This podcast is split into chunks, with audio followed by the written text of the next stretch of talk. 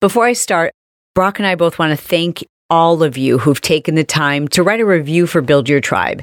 I know we don't always ask for that, but it's pretty huge. If you have a podcast, you know it's a big deal. I know, and he knows that it takes time out of your day and it means a ton to us. So thank you to everyone who writes those. I stop by and I read them every day when I go to sit down to record. So today I want to give a big shout out to Daddy Gang Member, which is a hysterical iTunes name. Daddy Gang Member 1229. Dude, thank you so much for your review. I appreciate you. We appreciate you. If you look down below in the show notes, you'll see there's a cryptic message just to you, Daddy Gang Member 1229. And I'll be doing the same for any of you who write us a review on iTunes or whatever app it is you're listening to this on. Just if you write a review, it means a lot to us. We read them. And if we feature your name or your review, you'll always be able to check the show notes because we have a special surprise for you. And every single month, we give away a $2,000 scholarship to the Marketing Impact Academy. And every single week, we give away hundreds of dollars worth of prizes to those of you, surprises, gifts, in return for your kind submissions. Thanks again. Hey there, welcome to Build Your Tribe. My name is Chalene Johnson. And my name is Brock Johnson. With more than 25 years of experience in a variety of businesses, I promise to share with you the ins, the outs, my failures, and successes. And my goal is to share with you these social media money making strategies to turn your idea into passive income. Every week, my son Brock and I will share with you perspectives that will serve you regardless of the stage that you're at in your business. Whether you're a solo entrepreneur looking to grow your brand in social media or you've got dreams for a global brand, Build Your Tribe is here to serve you. All right, Mom, this one's all you. Oh, I've got a great interview for you today. This is Cathy Heller. Now, you are going to love the takeaways today. Cathy Heller has a podcast, by the way, called Don't Keep Your Day Job. It has over 10 million downloads. And this is a conversation with someone who is a creative She's a singer and songwriter.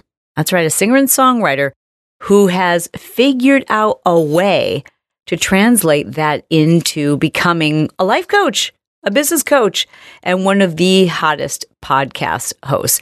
You're going to love this episode because you're going to understand not just how to maybe make a living at something that's in a way that's perhaps unconventional or that you haven't thought about, you're going to hear what it takes to get things done, like the energy that's required when you've got small children and big dreams and you want to be a great mom and you also have big dreams for yourself. Like you want to do big things, not just for your family, but for you and for your kids. And she's just a phenomenal energy. She's sparking a movement for every soul to add their gift, because you have one, to the world.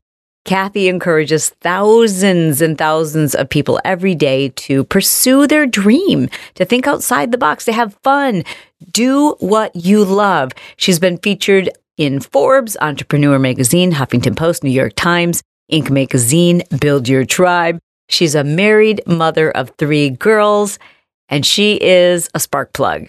Meet Cathy Heller. Well, Cathy, thank you so much for joining me today on Build Your Tribe. I'm really excited to dig into this. I love you. I love everything about you. I really do. And you're one of those people that I've been watching you from afar, and then to meet you and find out that you're even more loving and sincere Aw, in person. that's so sweet. I guess I am sometimes a little more snarky in social media than I am in real life. Oh my God, in the best way. I just mean that you're like, you're everything that you think you are and then some. You're good for my ego. I'm so inspired by your story, and I think I know other people are really going to be inspired by your story. The first thing I want to talk about is the fact that you are a mother with three young girls. And when I say young, three under the age of eight. So three, six, and eight. Is that accurate? yeah. And you're a podcaster Yep. And you produce two shows a week and a top podcaster i might add you've had some incredible guests so let me just say right off the bat if you love build your tribe you will love Cathy's show don't keep your day job incredible guests i'd like and you know i think we've talked about how voice is important your voice helps me to hear a message. Like certain voices, like, do you know what I'm talking about? Like it turns into white noise. Yeah. And your voice really helps me hear a message. Thank you. In addition to that, you're married and you help tens of thousands of people every week. You have online academies. And in addition to that, you're, you're an artist, you know, and so for moms who feel like they have to do all the things, Oh boy. um, you're one of those people that they're like, oh, geez, man, I, I'm not doing enough. She can do all this plus be a great mom. But What would you say to that person? And maybe it's a dad who's feeling that same way. Yeah. First of all, we all spend so much time being so hard on ourselves and it is it is just so unnecessary. You're doing amazing. And I, I really think that it's not often enough that you pull over to the side of your life and look at what you do do and Mhm. look at how much you've survived. You know, like I've been on the planet long enough to know that everyone who's listening by the age of seven or 12, like your heart has been broken in a million pieces. Now, add to that, you just said, what about the person who's they're a parent and you're juggling all? I mean, it's like there's just so much on us all the time. And I don't think we give ourselves enough credit. And I think it's important to stop and look at, you know, what we are juggling because we build on success even more than we build on failure. And I just wanted to say that I really get it. And I also want to say that nothing that I'm doing is happening without struggle. Like, right. I can just tell you that growing up in my house and watching my mom struggle with depression and seeing my parents so unhappily married and then eventually Mm. divorced, it was a hundred percent intentional for me that I had to have a sense of myself and be a mother. So, what exactly did that mean for you? I knew that I couldn't make that a choice. I couldn't say, well, I'm going to give up myself and give up the things that make me feel fulfilled in order to be a parent because I watched my mom do that and she was so, so sad Mm. and she struggled with being suicidal and just so much.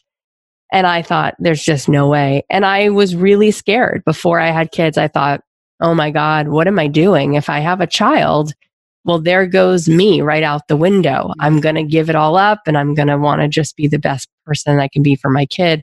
And so it was very intentional for me. And the irony of ironies is that with every kid, I only became so much more successful. like my podcast, which is the most recent thing I've done comparatively, I started it three years ago. I started that when my youngest was 10 days old. That's insane.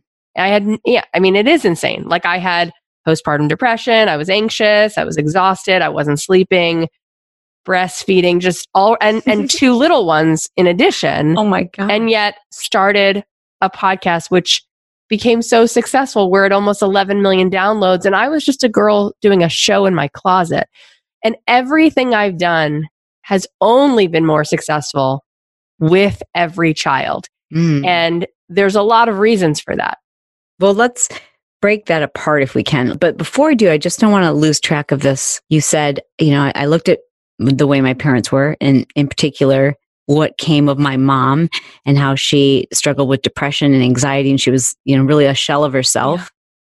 And you alluded to this. So I just want to clarify. Do you feel like it's because she put her own dreams and passions aside and focused on being a mom, or is, or was it she was just struggled with depression and never dealt with it? um i think it was both but i would say it was the first part is even more what strikes me Mm. as being true because when I've heard it said that the opposite of depression is not happiness, that the opposite Yeah. of depression is actually purpose.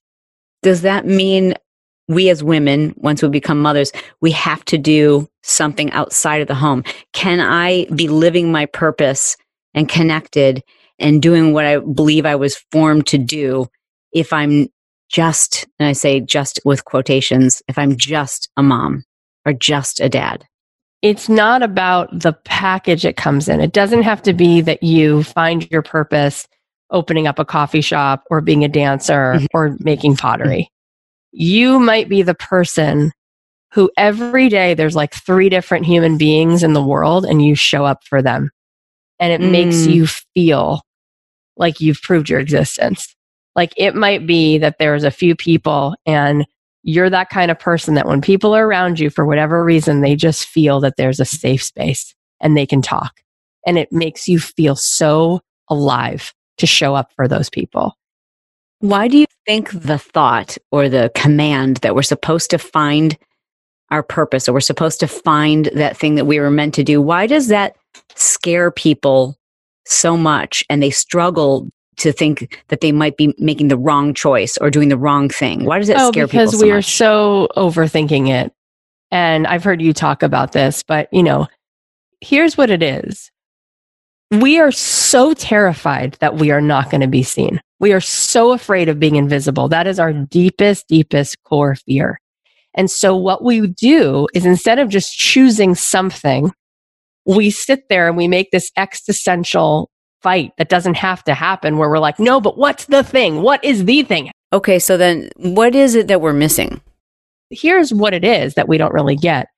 Whatever you choose, whether you choose to be a travel writer or you're going to teach people how to knit or you're going to be a vegan blogger, you Mhm. show up. Everything you are is Mm. coming along with you. So it's not really important, even what the vehicle is. It's important that you just show up for the thing. And that's what people don't Yeah. get. It's like I started out, the first thing I wound up doing successfully was writing music for film and TV. Okay, hold on. Before you go to the next stage, tell me about your background as a, a musician, as an artist. Yeah, I mean, my background was basically that I came out to LA 16 years ago. I wanted to sing. I loved writing music. Music was the only thing that really it just made me feel like I could get through another day growing up. It was like this incredibly sweet elixir. And the only thing I knew about making a living from that was being a rock star. Like no one had ever shown mm-hmm. me four or five different iterations of what that is. So was that your dream? Was your did you picture yourself moving to LA and getting a, a music deal? And was your family supportive of that? I mean, my parents were not really emotionally there at all. The bottom had dropped out. My dad left when I was just starting high school. My mom was struggling with depression. Nobody was really minding the store. So, of course, they were Mm. like, do whatever you want. Just, you know, I hope you're surviving somehow. But what happened was, you know, they don't just give out record deals, as it turns out. I thought that that wasn't going to be a thing. Here I I'm am, here. ready for my close up. And I wound up getting a job and got a roommate and worked really hard to figure out how to write songs. And at first they were pretty mediocre and then they got better. And then I actually did get offered a record deal at Interscope. And I was sitting with Lady Gaga at Sunset Sounds, which is a recording studio. She was recording paparazzi. I had just gotten signed to the, the label. I'm dead right now. yeah, no, it was very surreal. And I was really excited. And at the same time, there was a baby part of me, a little part that felt like I was not really who I was genuinely. I felt like I was trying to wear the right clothes and sing the right way. But I thought, that's okay. This is just what you have to do. And I wound up getting dropped from that label a few months later. Everything is a business and everything has to have an ironclad marketing strategy. And we have to know that Mhm. you have an audience. And and really, just like everything that you teach, it's the same thing in a in a label setting where they'll say, okay, who already has your audience? Where does your audience already Oh. go? What concerts do they Mhm. go to? So where would you open? You know, what who would you open for? And and what bill would you be on and all of that stuff. And the kinds of people who were like me were people like Natalie Merchant and Colbie Caillat. And it was more of this sort of like singer songwritery type. It wasn't going to be this smash pop club hit. Mm-hmm. And Jimmy Iovine, who ran the label, said, you know, I it's that kind of like gray area where I could see if you had a soundtrack and you were sort of like that opening song to Devil Wears Prada, like I could see people getting on board. but if you're just going to try to make it go for it without that, it's not going to be a top 40 single. It's just not that kind of music. And so they dropped me. Wow.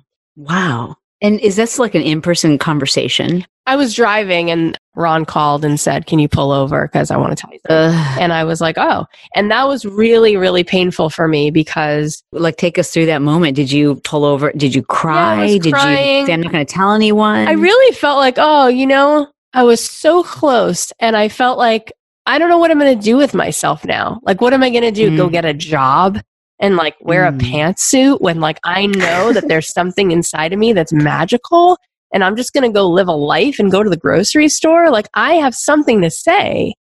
And yet, it was such a beautiful blessing because it eventually led me to where I am now, which is so much more me. And at the Mm. time, I just Ugh. couldn't see my own path. And I think part of the reason that we all, you know, sometimes get stuck is just because we don't see a path forward. Sometimes the best thing that a person can do for you is showing you a new possibility. And at the time, like I said, I thought it was either Beyonce or bust. I didn't see Mm. any other possibility. I knew that I was the kind of kid who had something to say and I had a tremendous amount of empathy and I liked to write music. So it was like, oh, well, I'm either going to be Sheryl Crow or nothing.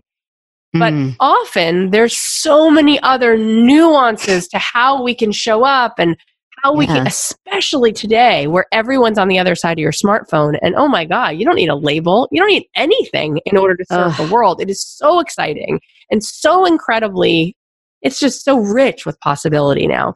But I didn't start a podcast till I was 38. What wound up happening was I wound up getting a job job because I didn't know anything else. And people were like, yeah, Kath, this is called being a grown up. Okay. You're not Yeah, going to get to be a re- recording star. You're going to go get a job. And so I got a bunch of different jobs. I remember working in a casting office and I was like, this is so ridiculous. Why am I here? Oh. And then a friend of mine said, if you're going to just do work, just make money. A friend of a friend knew somebody who worked in Brentwood who sold commercial real estate. And I went to work for him. And he was like, oh, all you got to do is, you know, call a bunch of investors. And anyway, I did that for a couple years and I was actually doing pretty well. I was making a couple hundred thousand dollars at like 25, 26, but Dang. I was so not myself. And I would look in the mirror and I just didn't recognize me. I was like, I don't know where she went, that girl. I don't know who she Hmm. is anymore. Were you still singing and writing songs No. for yourself at that no, time? No, I had told myself that I was going to do it, but I didn't. And I Mm. just started, it was like golden handcuffs. I was just making decent Yeah. money and I was eating sushi when I wanted to. And I was like, you know what? I can't, this is not enough. I can't live like this. Like, I don't want to just watch Netflix and have cute jeans. I want something else. And I want to feel like myself. And I feel like everyone I meet really feels that being rich is really a feeling of living life on your terms. Like, Amen. Yeah. Yes. and I didn't feel like I was living life on my terms. And so I quit the job and I was so determined because my I only had a little bit of savings and I thought I got to figure this out. What am I going to do? And I asked myself a new question and the new question was is there any other way to do anything with music? And I started to research that question and I found out that there were a lot of indie songwriters who were not rock stars necessarily, but they were making a living writing songs that they would license to shows like Grey's Anatomy and One Tree Hill. And I said, Oh my God, I never thought about that. And I thought, what if I put my heart and soul into figuring this out? And so I started to ask the question, you know, who are the people at Paramount, NBC, Lionsgate? Who are the people that are choosing these songs? And what songs do they need? Like, how could I actually solve a problem for them? And I started to see, oh my God, that's so interesting. I started noticing that on different episodes of different shows, they were always having these same storylines. It was like about being there for someone, it was about overcoming something, it was about unrequited, you know, loving someone who didn't necessarily love you back. And I started to think, I wonder if I could write these universal messages. And I started writing these kinds of songs and I started to figure out who the people were that were choosing these songs. I mean, you have to do some serious research to figure out, like, okay, who's the decision maker? Not just who wrote the song, but who's making the decision. Exactly. Well, I started to do that research and I found out there was a person called a music supervisor who was choosing music. I started to ask myself, like, how would I stand out? Like, they're another human being, right? Just like me. And they get Mhm. so many emails and so many phone calls. And it's not their job to be sitting waiting for me to reach out so that they can give me an opportunity. Like that's not anyone else's job. How could I actually be kind to them and helpful to them? And I started sending, you know, emails where I would ask them sort of I would have these like personable emails. I wouldn't say, "Hey, my name is Cathy. Here's four paragraphs about everything I've ever done and here's my music. Go ahead and listen." Like I wasn't there to give them homework. I was there to ask them sincerely like, "How could I help make your job easier and is there anything you're looking for right now?" And and it worked. In fact, one of the things I did one time was I sent an email with a little PDF that I made to about 80 people and it said mochas and music. It said step 1, tell me your favorite Starbucks drink. Step two, tell me what day and time to drop it off. And step three, I'll bring you some. That is so clever. And you know what? I sent it to about 80 people, and about 20 people didn't respond, and another 20 people said no thanks. And then there was like 20 people who said, Sure, you can bring me a caramel macchiato, oh, pumpkin spice latte. Gosh. And I I walked in with these drinks and I didn't have this presumptuous, like, oh, now I'm going to sit down and, you know, talk about myself. I just sort of dropped off the drink and said, thank you. And people said, stay, you know, tell me about yourself. And I would say, tell me about you. And I really, really, really love people. And so I would ask them questions like, why do you love your job? And, you know, is it stressful? And are you married? And do you have kids? And how do you balance it? And I just enjoyed becoming everyone's friend. And would you believe that a year later, every single one of those people that I had a meeting with, I brought them coffee. Every single one of those people started using my music and film and TV. Oh my gosh, what a testament to the power of making a personal connection.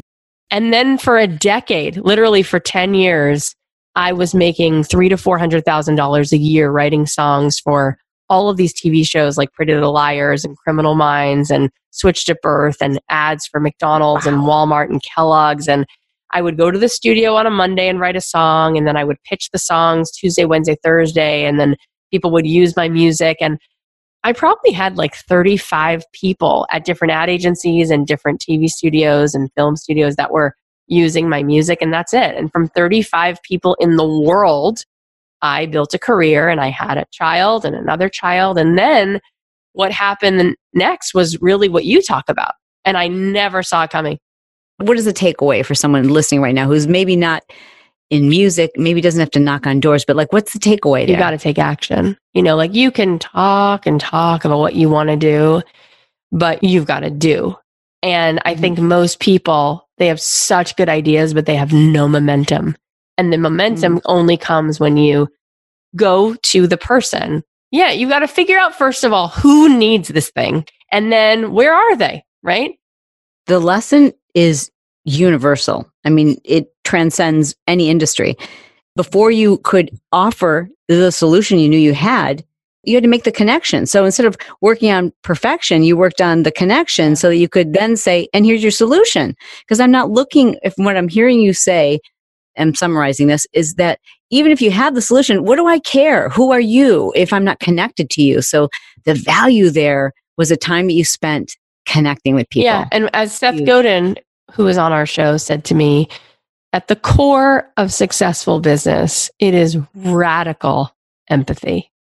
Mm-hmm. One of the reasons why I really resonate with everything you do and this this idea of build your tribe. I just wrote a book, and my editor at Macmillan, she said to me, "If you had to boil this entire book down into one tool, one strategy, one principle, what is it?" And I mm-hmm. said, audience. You need to build that connection. And so that is really what you just said. That is ultimately the most important thing. And like I said, I had 35 people at the end of the day who knew who I was. And I wasn't dealing with Spotify. I wasn't caring about, you know, that whole millions of people. I was just like, could I create a business B2B helping other people choosing music? And I was able to make a few hundred thousand dollars a year doing that consistently. And you know, if somebody does something once, you could say, well, they got lucky. But if they do it over and over and over and over again, it's not lucky now. This is called strategy. Yeah. Something's working. And it's the same thing I teach people no matter what your business is. You're right. It is universal. Make the connection with who you're serving and then really ask. Ask to know try to figure out how to not only connect to them as a human, because people like to do business with people that they like, but then Mhm. what do they need? And then go make it. Mm. It's not that difficult. Mm. And don't put it on yourself to come up with that on your own. Like go build the business based on that conversation. So I did that for 10 years. And then the thing that I never saw coming was that I Mhm. started to get featured in Billboard and Variety and the LA Weekly, these full page stories. People were like, oh my God, I'm amazed that you're doing this on your own, no agent, all by yourself, making such good money, and you don't have a record deal. And the thing I didn't see coming was that so many artists read those stories and said, Can you teach me how to do that? And I'm like, Mm. Teach you how to do that? What does that mean? You want me to have coffee with you? What does it mean? So then I got an email from this woman saying, Can you teach an online course? Because I don't live in LA. I can't meet you in person. I would love to learn that. I said, An online course? What the heck is that? I was the furthest from knowing anything about online. I was a songwriter. What year is this, would you say? Oh my God, that was not long ago. It was four years ago, like 2015, Okay. This is great. 16. But I decided I was pregnant with my third daughter. I was like, okay, I will make an online course. How hard could it be? I called it Six Figure Songwriting, which is what I had been doing. And I didn't know the first thing. I had never seen a webinar, I had never run a webinar. I wound up doing a webinar six weeks after I decided I was going to launch a course. I created a course. I did the same thing I did with my music business. I called up a person who had been reaching out to me, always asking me what, you know, how I did what I did. I said, Would you come over and just ask me questions and I will make a Ah, course okay. for you? Listen, Lifer, I have a favor to ask of you. While you're listening to the show right now, can you just take a screenshot of it and then share it to your Instagram story or your Facebook page and be certain to tag me? That way I can check in with you. I can find out what you loved about that episode. And it's just a really cool way for me to connect with the podcast tribe. Also, don't forget, we've got a group of like minded people that are waiting to meet you. It's called the Pod Squad. It's a free Facebook group. I would love for you to join. You'll just have to answer a few quick questions to prove that you are actually a listener. It's really simple. And you can connect with people who are a lot like you and maybe even make some friends in your city. And lastly, when you leave a review for the show and we either read it or play your voicemail recording of that review, always remember to send an email saying, That's me, that's me, and I'm ready to claim my prize. Then what you'll do is take a screenshot of the episode where your voice or your review was featured, and you want to send that screenshot in an email to the Chalene Show at gmail.com. So simple, so fun, and thank you as always for supporting. I love you. Okay, can you break down like what does that look like? What does that sound like? you ask me what you need and I'll, I'll teach it to you and she was like oh my god that'd be amazing and so that's again i who who was i serving right? And she was a good example. And what does she need to know? And i was like oh i don't have to just kind of come up with it. You'll just ask me and it's done. So she took notes and we put together slideshows and i was like okay i guess that's my first course. It sounds like you, you know, you literally made it messy, like you just kind of threw this together. Or was there a lot more production it involved? was not perfect by any means. I didn't have any high tech. There was no videos. I didn't know what i was doing. I signed up for an online class platform and i taught my very first webinar. There was over a thousand people at the first one. I had never run a Oh facebook ad. I didn't i was pregnant. It was just so life changing because at the end of the first webinar i said if you want to take my class you can and here's what i'm going to teach you and here's what happened to me and you know this is what we can do together.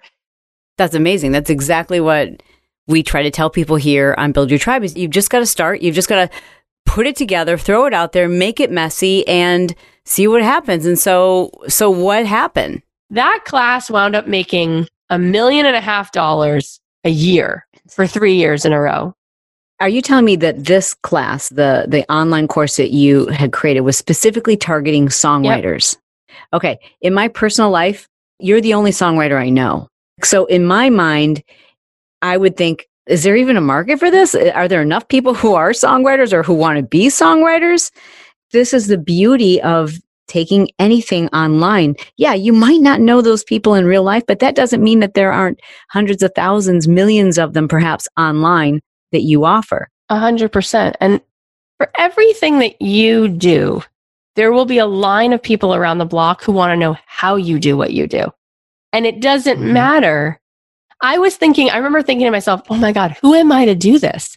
I'm not Sheryl Crow. And then I thought, yeah, but she doesn't have a class where she's teaching songwriters how to write music for a Pixar movie. Like, I don't think we understand this well enough. But if you want to go take karate, you and you're starting out, I don't think you want to take from the guy who's the absolute black belt of the world. Mm, like, he's not going to do you yeah. any good. No, I'm thinking about taking a hip hop class. I'm like, I'm going to look for like the worst hip hop instructor so that I like feel pretty right. Dope. And and the thing is that there is just so much value at every point in the journey because if you only know A through D, you're probably a better person to teach someone A through D than if you know all the way through Z and the person is just beginning to even see like what is this? What are these letters? What does this even mean?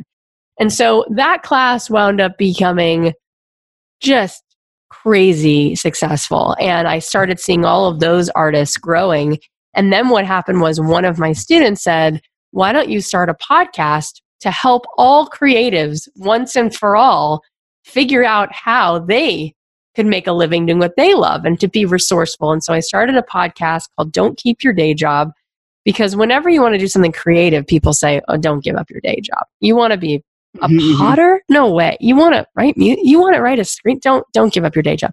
And I thought, well, how can people do these things that they just love to do? And I started the podcast, and the podcast became way more successful than I anticipated. And why do you think that is? Because every day we're seeing more and more people launching their podcast. And it's the, to that point where now everyone feels like, do I need a podcast? Do I have to have a podcast? Everyone has a podcast. Yeah. It's harder and harder to stand out. And, you know, you started yours three years ago, which is, you know, there was still a lot of competition at the time. What did you do to stand out, to get people's attention, to be found? Because there's a lot of great content out there, a lot of great podcasters who will never hear about their show. I mean, it's true. And when I started it, I thought I'd have like three listeners. And I can't believe now we're at like 11 million downloads in, you know, three years. I think it comes back to that radical empathy because, you know, I had this guy, Adam Grant, on my podcast, and he's great. He has his own podcast. It's like a TED podcast. And he's a professor at Wharton and a best-selling author. And he said to me, you know what, Cathy, you don't have to say something new if you say something true. And the thing that's mm. really true is that people are in a lot of pain, a lot of pain. And most people, they just talk at you, but they're not really there and they're not really listening.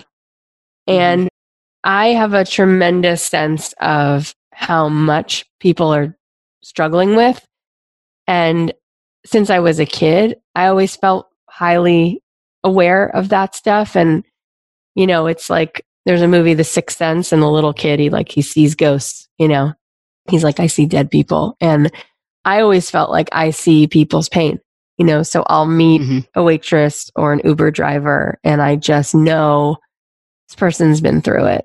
You know, this person's really been mm-hmm. through it. And so every single show I know that that's what people really need to hear is I see you, I see your pain, I see the grief, and it is Herculean that you have made it to today. Mm-hmm. We can only help someone out of a well if we've been down in that well. But if mm. you could come down in that well and you can speak their language and you can say, I yeah. know that you are shivering right now and I know what this feels like and it's very, very dark. But I want you to trust me. You're going to hop on my back and together we're going. And I'm telling you, there's something going on up there. There's light up there. You can breathe up there. I'm taking you with me. Let's go. Mm-hmm. Great visual. Let me play devil's yeah. advocate for a second. And Cathy, I, I am that person you've just described. I'm speaking the truth and I believe that this is the podcast that people need to listen to, but I'm launching my show tomorrow. And there's so much noise out there. And I hear what you're saying, but it's a different time right now. Are there any tactics, specific things that you would suggest people do? And I'm of the opinion, I usually tell people when they're starting a podcast that the days of being able to book a big guest and it helping your show have changed because back then, like those big guests would promote your show. Mm-hmm. But now those big guests are on five podcasts that week. So they're, they're just, they're not going to yeah, promote your yeah. show. do you think that there still is great value in getting the the well-known authors and thought leaders and experts on your show and and if not or if so what other strategies might you suggest for someone who's they're embarking on launching their podcast this week okay two things one the most popular shows that we've ever done do not correlate to how famous the guest is they mm-hmm. just don't the most popular shows have to do with the title of the episode and how much that reflects what our listeners feel. Mm-hmm. That is really, really important. So, Huge. yeah, I mean, we've had people on the show like Jenna Fischer, Howard Schultz, Barbara Corcoran, Bobbi Brown, the makeup artist, Jonathan Adler, Mandy Moore. We've had huge guests. Those are not our most popular episodes. But when I do a show that's called How to Stop Overthinking It, when I do a show about overcoming your fear, overcoming imposter syndrome, boy, do those shows get downloaded. So that's mm. really important to know. Sometimes we allow these excuses to be the reasons we don't do things. And it's like, guess what? That's not even the reason. like, you don't need a famous guest. And as far yeah. as the second thing I was going to say, as far as tactics are concerned, what I've learned about anything you're going to do, whether it's your podcast or anything else, 10% of it is the podcast. That's 10%. 90% is everything you do around that show to make sure that people know that there is a show, right? Mm. So mm-hmm. we've got to really build in understanding what you do. You can't just, you're doing, you know, I see people do this all the time. They get so busy, just like, okay, I'm just going to write the book. I'll just sit down, and I'll just write the entire book. It's like, don't do that. I'd rather see you write the first chapter and then make sure that you get a lit agent and get a book deal. And then you can write the rest of the book. Instead of recording 40 episodes before you ever figure out what your marketing system is to make sure people know about mm. it. It's mm. like, no, you could record six or seven, okay, batch record those, start to put them out once a week. And then you got to be really clear what your system is to make sure people know that these shows are going up every Tuesday or Wednesday or whenever you put them out there. So, what are the things that you do? Well, there's several ways that you're going to make a community. And that community is really essential. And what you want to do is you want to engage with these human beings. You want to have a conversation with them that they feel like they are a part of the show. So there's a couple things you can do. First of all, you could create a Facebook group. Okay, that's very different mm-hmm. than a Facebook page. A Facebook page is me just sort of like front facing and I'm going to post what I post. But a group is we're going to discuss things. We're going to have a conversation about things. So let's say I have a show that goes up every Monday. So then maybe every Tuesday I go live for 10 minutes and talk about what the show was about. And maybe once a day, which takes five minutes, I ask a question, like sincerely, like I care. And I say, hey, I'm curious. Like, let's say my show is all about being vegan. You know, maybe I ask a question like, what was the last vegan recipe that you made that you love, drop it below. Or what was the reason you wanted to be vegan? Is it environmental reasons? Is it health reasons? Or maybe the next day I ask something silly like, who's your favorite fictional character who's vegan? Is it someone from a TV show? I, you got to talk to people, care about yes. these people. So the engagement with human beings is huge because once you have eight or nine people that they cannot get enough that is how you're going to now have 18 people because they won't be able to not tell their friend. They have to tell their yes, friend now. That's right. And the best thing that you can do is to talk to them. I didn't just say to myself, okay, I'm just going to just broadcast for the next three years straight. I'm just going to come up with episodes out of the top of my head. Well, that really wouldn't be listening to my audience and having empathy. So I was going to ask them, what are you struggling with? What would you like to see an episode about? What kinds of things are coming up for you that are getting in the way? And then it's like so easy. Oh, that's what you want me to talk. Okay, great. Let's do that. How else can I bring you into the show? I realized right away that I should have a second episode every week where we would read letters from the audience and and celebrate their wins. And even if they were small little things they would be so inspiring to other people to hear that somebody else okay maybe she doesn't have a seven figure business but she started to sell her cupcakes at a local farmers market. And how inspiring is that? That's so cool. She's now making 1500 bucks a month selling these cheesecakes. That's cool. So i started to in- invite my listeners to become guests on the show So there's lots of important ways that you want to Yeah. set it up that you're engaging tactically. But so much of it, the common theme, the thread throughout is tribe, is communication, and, and is connection. That's that's that common theme.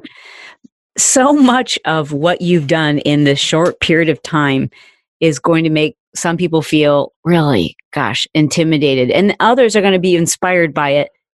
And I think it would be really helpful if you wouldn't mind sharing with us because you're such a strong proponent of using strategies and using systems like okay this has worked. What is your system for getting this kind of productivity done? Like writing a book is a pain in the oh, butt. so awful. creating all of this content and the the podcasts and your academies all with you know really young kids young girls.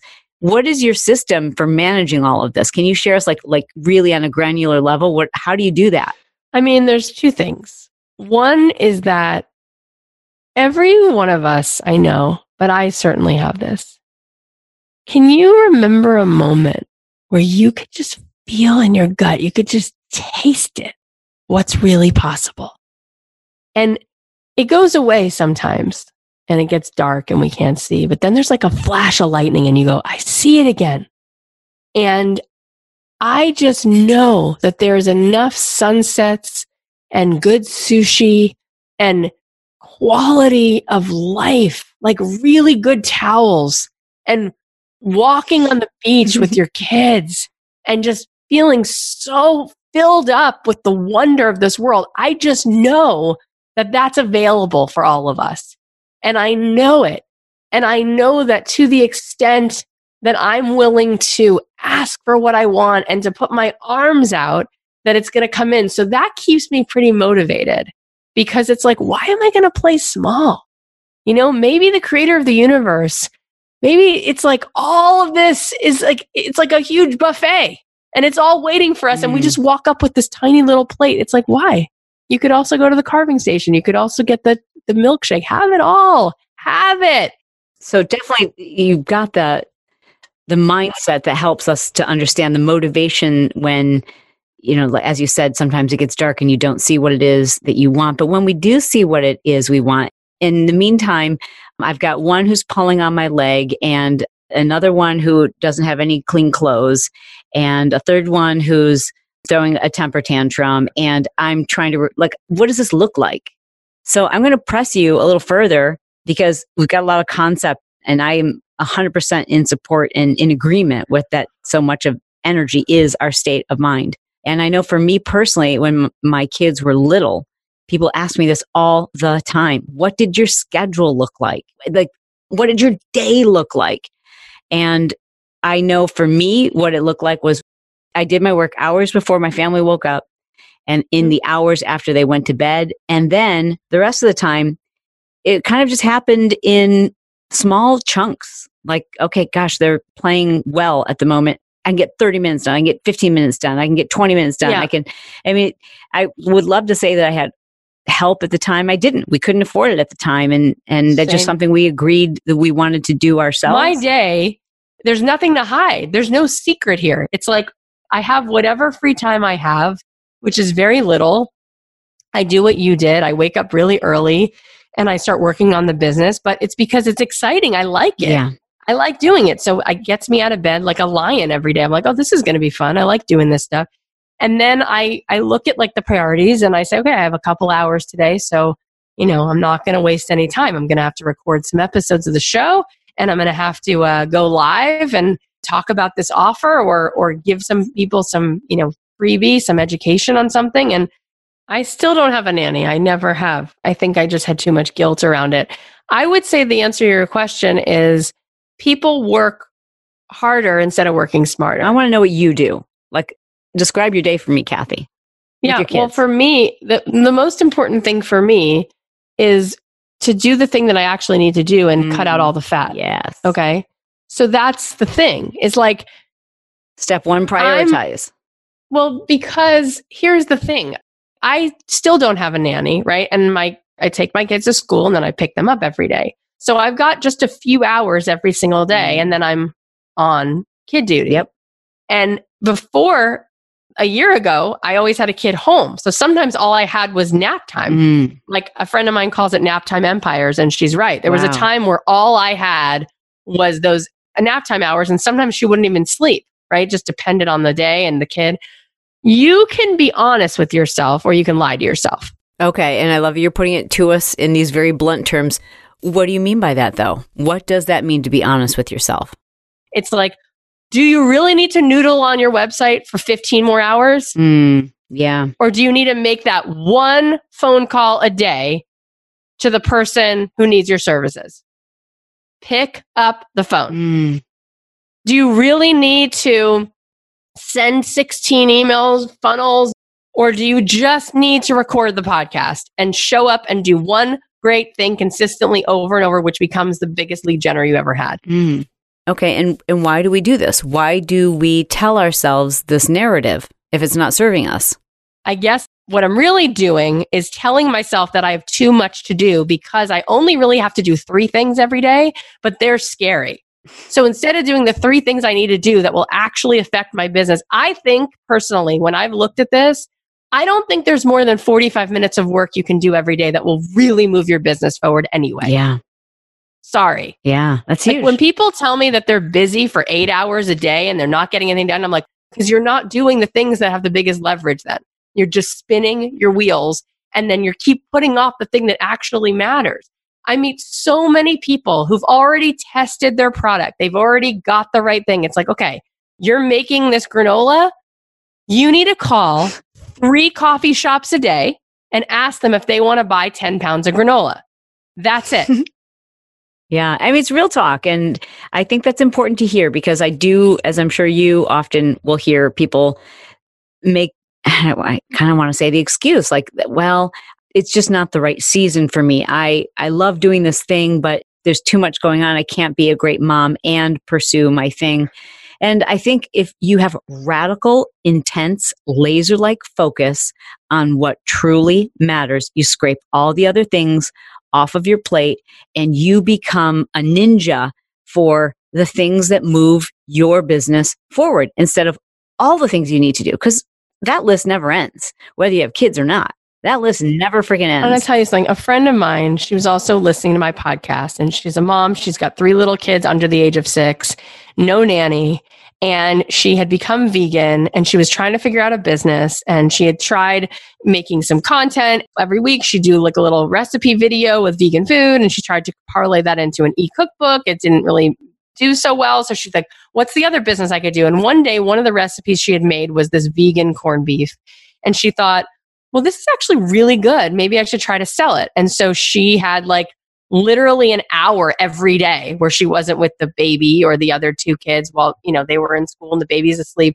And we were talking and she's like, oh, well, what do you think I should do? And I was like, maybe you should just start calling delis around LA and see if they want to taste it and see if they want to buy a few pounds. And she got herself into every single deli on the west side Canter's, Izzy's, Factors. Next thing she knew, she was making like a few thousand dollars a month. She was selling a few thousand pounds of this thing. She found a, she asked the question, okay, well, now I need a co-packer. Who would I call? But she did those hard things. And that was all she did was make those calls, which were the scary things to do, as opposed to like noodling with more recipes and working on her branding. She was like, let me just make a phone call and get the manager of this deli on the phone and then go down with a quarter of a sandwich and see if he wants it. And then she started saying, well, where else are there mouths to feed? Well, there's like the Fox lot, the CBS lot, they have commissaries. Maybe I should figure out who works in that, you know, commissary and would they want to sell it to their Mhm. employees? She started to sell it. Then her friend said to her, why don't you audition for Shark Tank? Within a calendar year, she did all the things I just said, applied to Shark Tank, got on, made a deal with Mark Cuban. He gave her $250,000 when she only asked for 100 wow. and now she's in Quiznos and Whole Foods, and it's a million dollar business. In less than a year, she has three little kids, no nanny. It's called What is the actual thing you have to do? do that thing when your daughter is asleep, yes. but only do that. Now, what does it go back? It goes back to mindset. I think we make this so much more complicated because we don't really want to zoom in on what the real issue is, which is that we don't feel worthy of anything. We don't feel like what we have to do matters. And we're afraid that we have to be perfect. So we can't pick up the phone or send the email or make the offer because we're putting all of this pressure on ourselves. Yeah, I just can't sit around. I'm just going to have to do the hard things. I, God, I wanted to put it off till the end of the day, but that's not going to get me anywhere. If you're not inspired by this, then you aren't alive. If you've got a pulse, your heart is pumping and you just really dropped the truth on us, Cathy. And, and that's what I love about you. You're straight talker, you're a straight shooter. I love hashtag just be normal. Like that's so true. Like you don't have to be incredibly special or unique because you are, but you don't have to prove that to anyone. Just like be who you are and connect with people and do what's important. Like these messages seem to come so easily to you. And if these are some of the things that you struggle with, I highly encourage you to subscribe to Cathy's podcast. Don't keep your day job. You also really help people like take actionable steps. I know you've got challenges you're doing routinely to help people break through and take action and figure out what they were meant to do. Where can people learn more about some of those challenges you like to do? You can go to my website, cathyheller.com. If you go to cathyheller.com slash challenge, I'm sure we have another one coming up really soon. And what I do is I show up for five days and I go live every day. And I'm just like, I basically give you everything I have. Like there's mm. nothing left. Because at the end of the day, if someone's going to sign up for your program, it's not information that you need to hide, right? Information is everywhere. It's people need accountability and connection. And I also, eh, on my website at cathyheller.com, we made a quiz to help people figure out what kind of archetype career wise they really might be best suited for. Because I felt for so long like, oh my God, could someone just show me a possibility? Mm-hmm. And I realized that you could be an investigator, a curator, a maker, or a teacher. Mm. And I've done all four of those things now in my career. And it really opens up a whole nother path when you can see that you can monetize something and it doesn't have to be that the only way to monetize it is because you're the artist. Yeah. Like there are so many ways to make a living, whether you're putting together the event or you're creating the content, which is the podcast or the book. You don't have to be the bread maker. You could teach people how to make sourdough bread. You right. could create an event for, for artisan breads. Like there's just so much to be done and it's really exciting. Yeah. So we created a quiz to help people with that. Very inspirational. Cathy is spelled C A T H Y Heller, H E L L E R dot com. Of course, the link is below in our show notes. Cathy, it has been such an honor to have you on the show. You dropped so much knowledge and motivation. Like I'm seriously inspired now. My energy level's that much higher. Really? So oh, thank good. you so much on behalf of everyone who's listening today. You guys be sure to check her out. You're so good at what you do. Thank you. On Instagram, where can we find you there? Is that the social you're most active on? Yes, I'm most social on Instagram. I love it. I just started doing it and it's so fun at Cathy.Heller. All right, we'll have that up in the show notes as well for easy clickable links. And guys, join that challenge. I think that's a great way to figure out what it is you were meant to do. And you never know, this just might be the year where you explore an avenue you hadn't considered and just make that step in the right direction where you wake up every day, like she said, like a lion, excited to take on, excited to do what you do. Cathy, you've been a joy. Thank you so much for being here today. Thank you. You're amazing. well, I hope you enjoyed this episode as much as I enjoyed creating it for you. I wanted to mention a tool that I think you're going to find incredibly useful especially if you struggle sometimes to know what your purpose is. What is your thing? Like, what are you called to do? Why are you here? What makes you great? What makes you unique? You know what? I think you're too close to yourself to actually even see it. I think if we asked a lot of your friends and family members, they would know. But I want you to know it. I want you to declare it. I want you to see it. So I've developed this really simple questionnaire. You just download it. It's kind of like a quiz, but you're going to know all the answers to this quiz because it's a quiz about you. And when you complete it right there in your own handwriting, it's going to be perfectly clear to you what your thing is. So do me a favor. No, do you a favor and download this questionnaire. You can get it for free by going to chalene.com forward slash my thing. And then answer the questions, and I want to hear from you. Send me an Instagram message and let me know, like, what is your thing? I'm really excited to hear, and I know you will be too. It can be life changing and clarity providing to know what your thing is. The same answers are going to come up over and over again when you fill out this questionnaire. It's going to be so obvious to you, and it's going to give you that boost in confidence that maybe you've been missing. All right, again, chalene.com forward slash my thing. And I am really excited for you to do this.